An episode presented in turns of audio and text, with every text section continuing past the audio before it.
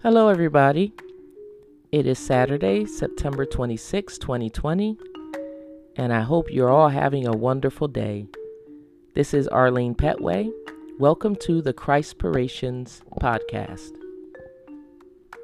Don't be a punk. Oh, I mean, a coward.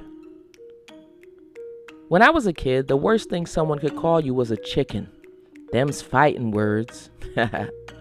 call me anything else but a chicken because you were saying I was a coward. That you were willing to do something I wasn't because I was too scared to do it.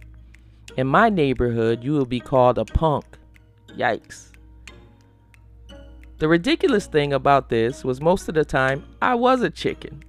I was a punk. I was scared of many things, but I didn't want you to call me out on it. As an adult Christian, I realized from the Word of God that God doesn't want us to be Christian chickens or cowards. One of the acts of the Holy Spirit in the life of the believer is boldness. We need boldness to spread the gospel of the kingdom in this climate. As I read the word this morning, I was struck by the boldness of God's people. Over and over again in the book of Acts, we see people being filled with the Holy Spirit and also being filled with boldness. I read Acts 14 1 through 3. Now at Iconium, they entered together into the Jewish synagogue and spoke in such a way that a great number of both Jews and Greeks believed. But the unbelieving Jews stirred up the Gentiles and poisoned their minds against the brothers. So they remained for a long time, speaking boldly for the Lord, who bore witness to the word of his grace, granting signs and wonders to be done by their hands. We need boldness to stand up against strong opposition. The tide is turning. The world is being stirred up against the church and the message of salvation. Listen, make no mistake about it, the world is bold how much more bold should a child of God be? God is with us. We don't need to cower. We need to speak up and speak out, even if they cancel us. Let them cancel us. But woe to us if they call us cowards. Proverbs 28 1. The wicked flee when no one pursues, but the righteous are as bold as a lion.